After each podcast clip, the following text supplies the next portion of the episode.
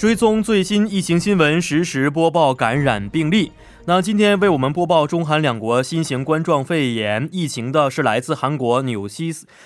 频通讯社的周玉涵周记者。 好的，马上把电话连接周记者。你好。 主播好，听众朋友们好。你好。 那还是首先请我们的周记者简单了解一下这个关于中国最新的疫情统计情况到底是什么样的。 好的，那么根据中国国家卫健委今天发布的数据呢， 三十一个省、 自治区、 直辖市和新疆生产建设兵团报告新增确诊病例 是 四百零六例， 新增死亡病例 五十二例， 新增疑似病例 四百三十九例， 当天新增治愈出院病例 两千四百二十二例。 同时呢， 中国现有的确诊病例呢 是 四万五千六百零四例， 累计治愈出院病例呢 是 两万九千七百四十五例， 累计死亡病例呢 是 两千七百一十五例， 累计报告的确诊病例呢 是 七万八千零六十四例， 呃，现有疑似病例呢 是 两千四百九十一例。 来看一下湖北省， 湖北省的新增病例呢 是 四百零一例， 新增治愈出院病例呢 是 两千零五十八例， 新增死亡病例 五十二例， 现有确诊病例呢 是 四万一千六百六十例， 其中呢 重症的病 呃 重症病例呢 是 八千三百二十六例。 另外呢， 累计收到港澳台通报的病例呢 一共是 一百二十六例， 其中香港 八十五例， 澳门十例 和台湾 三十一例。 主播。 嗯，好，刚才听到了一个好消息啊，就是说除了湖北以外的所有的省市的新增患者啊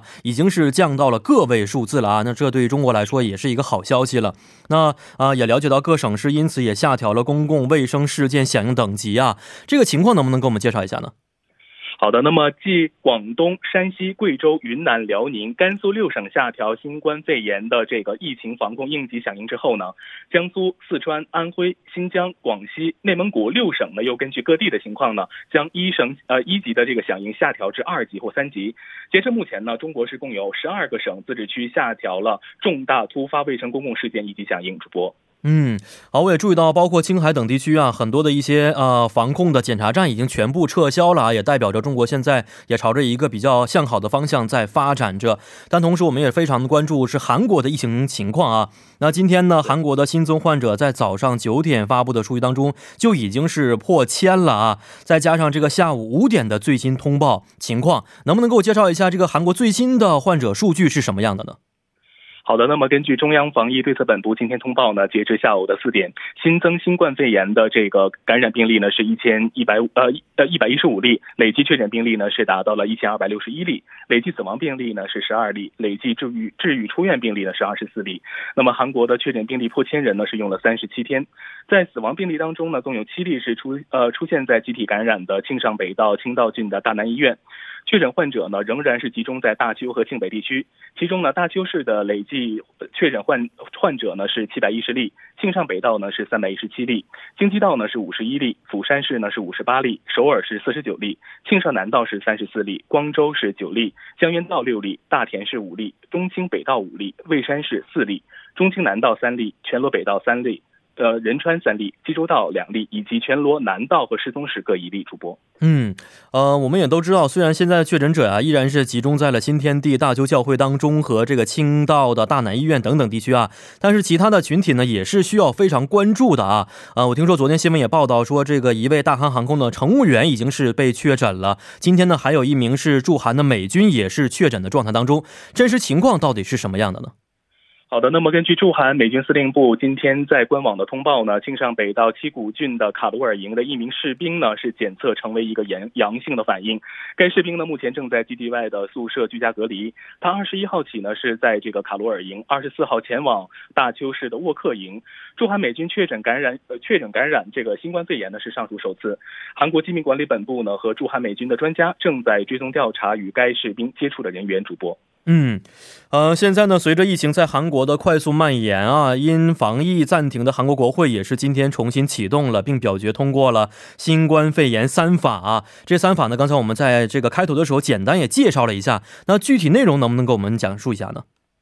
好的，那么通过的这三法呢 是检疫法、 医疗法、 传染病预防及管理法的修订案。 那么根据这个传染病预防及管理法的修订案是主要包括呢，拒绝接受检测的疑似患者呢，是由罚款提升到了判刑；违反者呢，是违反这个住院或隔离措施的时候呢，是由三百万韩元以下的罚款呢，上升到处以一年以下有期徒刑或一千万韩元以下的罚款。那么检疫法修订呢，是规定福利部长官可向法务部长官的申请，禁止从传染病流行或有可能流行的地区来韩的外国人或经由该地区的外国人入境。医疗法呢，这个则是包括了这个重新制定感染的监视体系，强化国家应对体系的一个内容。主播，嗯，呃，其实，在我们昨天的节目当中啊，简单介绍过，说现在韩国因为疫情的上升情况，因此呢，口罩也是非常急缺的。所以，为了解决韩国国内的口罩短缺情况啊，也提到了禁止口罩外出的这样的一个政策。那么，韩国政府还有其他的一些方案来应对现在的这个疫情吗？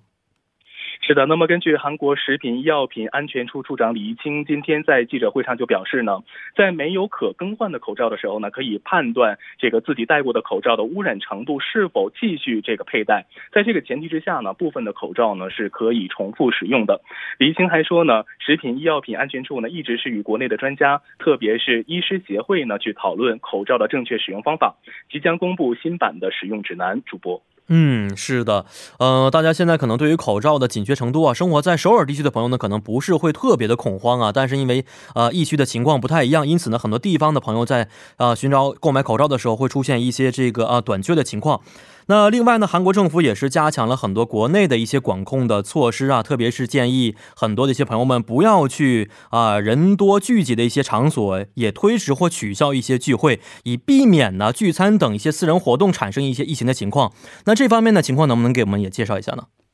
好的，那么中央灾难安全对策本部呢，也是今天举行了记者会，政府呢是将疫情的预警上调到最高级别的严重级，并且呢是实施了关于集体活动、利用公共设施的一个指南的修订案，建议呢民众暂停聚集在室内或者是在这个云人群密集的户外举行活动，也尽量的去避免聚餐、呃旅游等私人聚会活动和这个活动。那么根据新的指南呢，主办方是在考虑紧迫性、疫情传播可能性、与会者的感染风险等因素后呢，可推迟或取消大型活动。与会者超过一千人以上时呢，必须制定应对方案，并向地方政府进行申报。而地方政府呢，可根据疫情的这个防控的难易程度呢，要求主办方弥补应对方案或者是取消活动。主播，嗯，是的，呃，昨天我们在节目当中也简单强调了说，文在寅总统呢，希望在这个本周啊之内能出现明显的一个转折点，也希望现在韩国政府采取的这些措施呢，可以使我们的疫情得到有效的控制啊。好的，非常感谢我们的周记者，咱们下一次节目再见。再见。嗯，再见。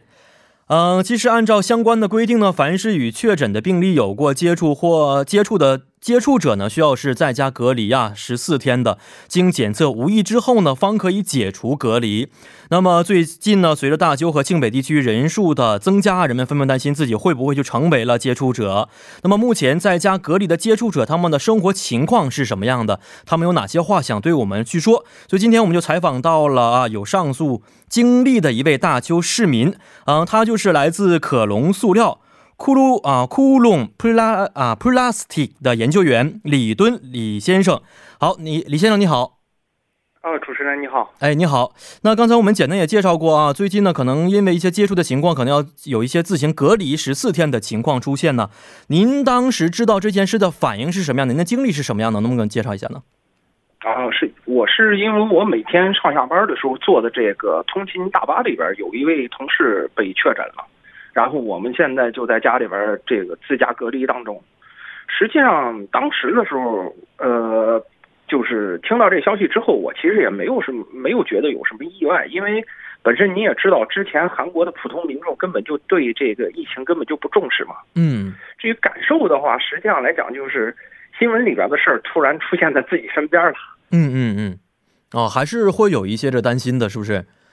哦、嗯，稍微有那么一点担心吧。嗯，对，但是我觉得可能跟工作场所不一样，可能跟地区也有一些区别啊。因为在我们现在所在的 T B S 大楼呢，在一楼也贴着说，不戴口罩的话是禁止入内的，而且一楼的大叔啊，管理的也是非常严格的。那同时，今天我也接到了很多朋友的一些联系说，说他们所在的一些韩国公司呢，韩国人可能有一些人并不是非常的重视啊，并不是非常在意，也有一些不戴口罩去上班的情况。那您现在所在的大邱地区，他们的情况是什么样的？是不是？是出门一定要戴口罩呢？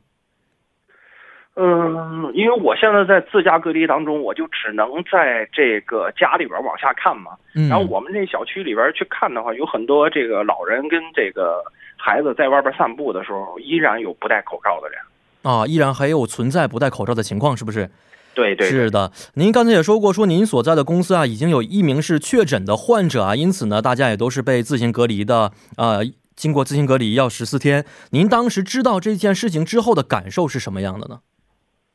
当时的感受的话，就是我刚才已经跟您讲过了，因为这个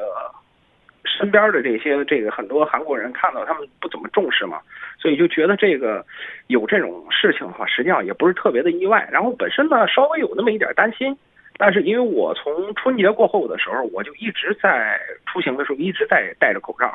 而且我跟这个人没有过直接的那个接触。哦，实际上来说，没有什么特别大的担心。嗯，但是其实我所在的首尔地区啊，可能很多朋友已经是有一些恐慌的情绪在里边了啊。包括昨天我去超市的时候，大家发现很多人也是在这囤一些这个食品呐、啊、水的情况。呃，那您周边既然有这样么一名被确诊的情况出现，大家的恐慌情绪也并不是非常高吗？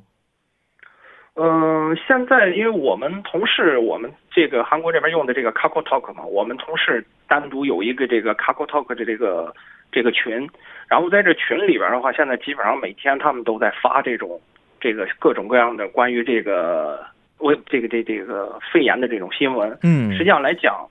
像我们公司的话，对这个还是比较重视的。嗯嗯嗯嗯。是的，刚才您也说过，说公司非常重视啊，而且我知道很多公司都是利用这个通勤的巴士啊，呃，上下班的情况也是非常多的。那目前呢，您所在的公司或者说您所了解的一些情况，公司是否有加强这个通勤巴士以及其他方面的一些防疫性的工作吗？像我们可隆集团的话，现在这个大邱到金泉的这两部班车已经全部都停运了，所有这个坐过班车的人现在已经都不都在家里边居家隔离了。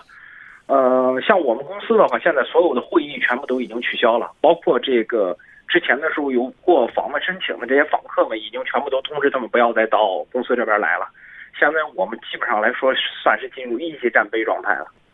嗯，呃，您是和家人一起生活还是自己生活呢？我是跟家人一起生活的。跟家人一起生活，那您会不会担心说，啊、呃，不幸如果中招的话，会有一些家庭内部的相互传染的情况呢？所以，因为这个之前的时候，我就一直在看国内的新闻。嗯，这个病的话，主要就是这病毒的话，主要就是通过这个飞沫来传染嘛。嗯，所以我这个一接到这消息之后，我就自己一个人一直待在主卧里边，然后一日三餐的话是家人给我放在门口。嗯，呃，跟家人如果是跟家人这个说话或者是稍呃，基本上就没有什么接触嘛。然后平时的时候也戴着口罩。哦，然后单独使用卫生间，每天三次通风。嗯嗯嗯。所以虽然是啊、呃、自己居家隔离，但是同时也是非常注意要跟家人去有一些这个呃家内部隔离的情况，是吧？对对，是的啊、嗯。其实今天我们看到了这个也突破了一千人数啊，而且所在的大邱市呢形势也是非常严峻的。今天韩国的国务总理呢也是在会议上表示，要让大邱在四周之内啊实现一个稳定化。您对上述的言论的看法是什么样的呢？我怎么说，现在也算是半个大邱人了。其实作为我的立场来讲，我是真心的希望这个疫情能被快速的遏制住。但是我刚才也跟您讲过了，包括到今天为止，依然就是有很多人不戴口罩，嗯，然后依然就是在外面散步啊，或者是到什么其他的地方去。嗯，实际上来讲，我觉得这个难度还是比较大的。嗯，呃，因为中国国内，特别是武汉地区啊，在出现这样的一些情况的时候呢，会街上有一些巡视员啊、呃，敦促大家一定要戴口罩出门。大邱地区现在有没有类似的一些工作人员或者是义工来去敦促大家去戴口罩呢？像我们这小区附近的话，暂时还没有看到。嗯，只是每天晚上就是这个小区里边广播的时候，他会这个建议大家就尽量的不要外出啊，或者是手机上面会一直收到这种这个警告的信息。哦，是这样的情况。好的，也祝您能够啊愉快的度过这个隔离的期间，早日恢复上班。非常感谢您的连线。好的，谢谢。好，谢谢，谢谢。嗯，好的。那么连线之后呢，为您带来的是今天的每日财经一听就懂板块。